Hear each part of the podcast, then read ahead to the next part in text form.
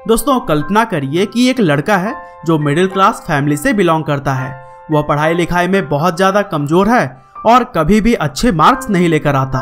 और सिर्फ़ इतना ही नहीं, उसको हकलाने की भी समस्या है, जिसकी वजह से वह ठीक से बोल भी नहीं पाता। अब अगर आपसे पूछा जाए कि ऐसे लड़के का भविष्य क्या होगा और क्या वो अपनी लाइफ में कोई बड़ी उपलब्धि हासिल कर पाएगा तो फिर आप क्या कहेंगे?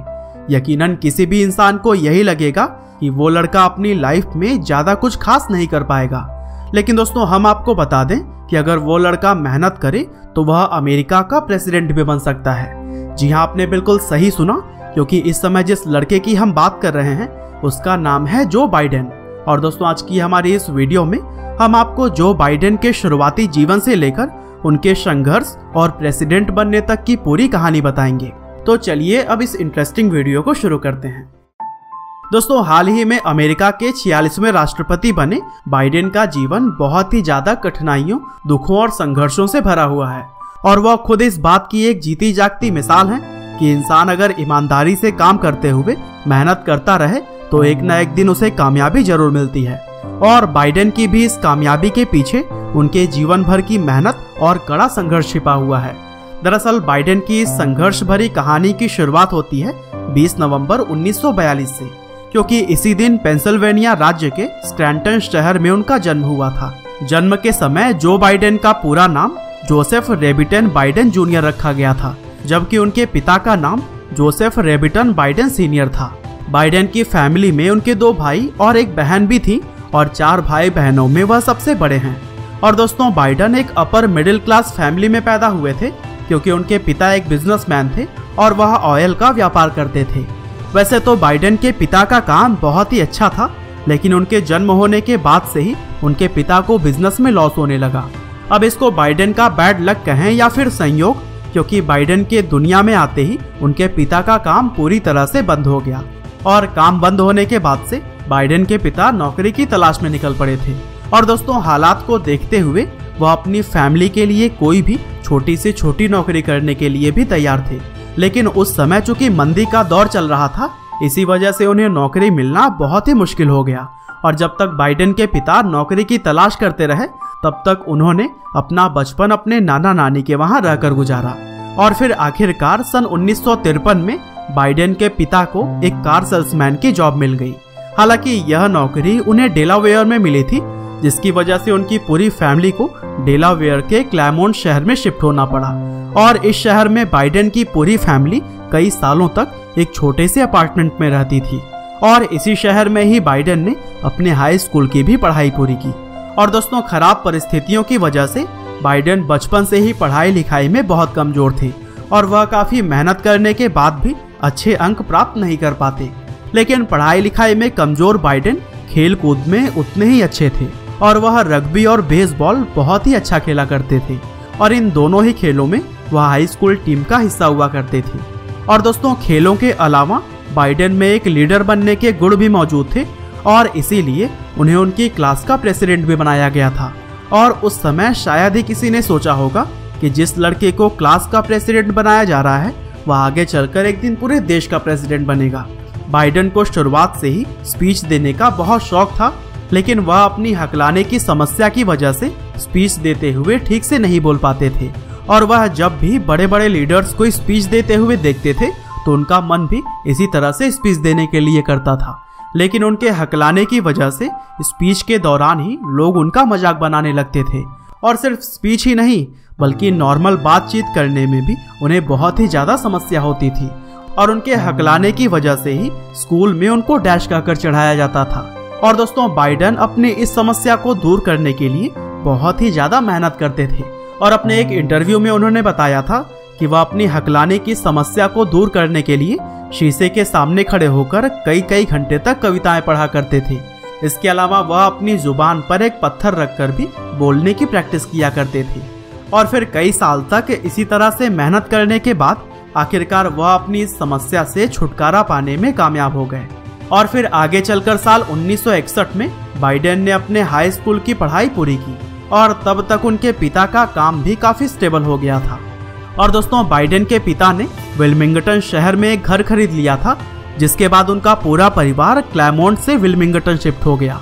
और दोस्तों, इसके बाद बाइडेन ने यूनिवर्सिटी ऑफ़ डेलावेयर में एडमिशन ले लिया और वहाँ उन्होंने हिस्ट्री और पॉलिटिकल साइंस की पढ़ाई शुरू कर दी। लेकिन पढ़ाई लिखाई में उनका जो हाल स्कूल में हुआ करता था, वही यूनिवर्सिटी में भी रहा। क्योंकि साल 1965 में वह डिग्री प्राप्त करने में तो सफल हो गए थे, लेकिन अट्ठासी स्टूडेंट्स की क्लास में उनकी रैंक 506 रही थी और उनको सी ग्रेड दिया गया था। इसके बाद बाइडेन ने सिराक्यूज यूनिवर्सिटी में भी एडमिशन ले लिया और यहाँ उन्होंने लॉ की पढ़ाई करनी शुरू कर दी। और इसी यूनिवर्सिटी में ही उनकी मुलाकात, उनकी पहली पत्नी नीलिया हंटर से हुई थी और फिर साल 1966 में पढ़ाई पूरी होने से पहले ही दोनों ने शादी कर ली। और फिर आगे चलकर साल 1968 में बाइडेन ने लॉ की डिग्री प्राप्त कर ली, लेकिन इस बार भी उन्होंने पीछे से ही टॉप किया था, क्योंकि इस बार उनकी क्लास में पचासी स्टूडेंट्स थे, जिसमें कि उन्होंने पचहत्तरवीं रैंक हासिल की थी। और इस बात से आप अंदाज़ा लगा ही सकते हैं कि बाइडन पढ़ाई लिखाई में बिल्कुल भी अच्छे नहीं थे। हालाँकि इसका यह मतलब नहीं था कि उनके अंदर प्रतिभा नहीं थी, क्योंकि बाइडन के अंदर एक ज़बरदस्त लीडर बनने की सभी खूबियाँ मौजूद थी। और वह खुद भी अपनी प्रतिभा को अच्छी तरह से पहचानते थे और इसीलिए उन्होंने पॉलिटिक्स को ही अपना करियर चुना। और फिर आगे कुछ सालों के बाद 1970 में बाइडेन को काउंटी काउंसिल की सीट के लिए चुन लिया गया, जिसके बाद वह 1972 तक काउंसिल की सेवा करने के साथ साथ अपनी लॉ की प्रैक्टिस भी करते रहे। और उस समय लोग बाइडेन के काम और उनकी लीडरशिप क्वालिटीज से काफ़ी प्रभावित हुए थे और लोगों ने बाइडेन को सुझाव दिया था कि उन्हें अगला सीनेट चुनाव भी लड़ना चाहिए। और फिर बाइडेन ने लोगों के बात को मानते हुए अगले सीनेट के चुनाव की तैयारी शुरू कर दी। लेकिन चुनाव होने से पहले ही बाइडेन के साथ कुछ ऐसा हुआ जिसने कि उन्हें पूरी तरह से झकझोर कर रख दिया। दरअसल हुआ यह कि 18 दिसंबर 1972 के दिन बाइडेन की पत्नी नीलिया और उनकी एक साल की बेटी एमी की सड़क दुर्घटना में मौत हो गई। और इस दुर्घटना में उनके दोनों बेटे रॉबर्ट और जोसेफ को भी बेहद गंभीर चोटें आई थी और अचानक हुई इस दुर्घटना ने बाइडेन को पूरी तरह से तोड़कर रख दिया था और फिर उन्होंने फैसला लिया कि वह कुछ समय के लिए पॉलिटिक्स को छोड़कर अपने बेटों की परवरिश पर ध्यान देंगे। लेकिन उस समय के सीनेटर माइक मेन्सफील्ड ने बाइडेन को समझाया कि वह चुनाव से पीछे न हटें और चुनाव को ज़रूर लड़ें। हालाँकि माइक को काफ़ी मेहनत करनी पड़ी, लेकिन उन्होंने आखिरकार बाइडेन को चुनाव लड़ने पर राज़ी कर लिया।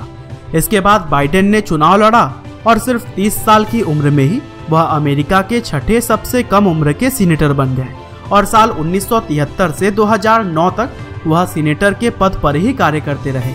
और दोस्तों, सीनेटर रहते हुए बाइडन ने अपने काम से सभी को बहुत प्रभावित किया। वह हमेशा उन मुद्दों पर ध्यान देते थे जिससे कि आम नागरिकों को फ़ायदा पहुँचे। और उनके इसी काम का इनाम उन्हें साल 2009 में उस समय मिला, जब उन्हें बराक ओबामा के अंडर वाइस प्रेसिडेंट का पद दिया गया।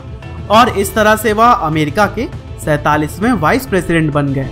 दरअसल, बराक ओबामा और बाइडेन एक दूसरे के काफ़ी करीबी माने जाते हैं और कई बार दोनों को एक दूसरे की तारीफ़ करते हुए भी देखा जा सकता है। और दोस्तों, इस बार यानी कि 2020 के प्रेसिडेंट चुनाव में भी ओबामा बाइडेन के सपोर्ट में कैंपेनिंग करते हुए नज़र आए थे। वैसे आपको बता दें कि बाइडेन 2020 के प्रेसिडेंटल इलेक्शन लड़ने के बारे में श्योर नहीं थे और काफ़ी सोच विचार करने के बाद ही उन्होंने यह फैसला लिया था। और अब जबकि वह अमेरिका के प्रेसिडेंट लगभग बन चुके हैं तो हम यह कह सकते हैं कि उनका फैसला बिल्कुल सही था।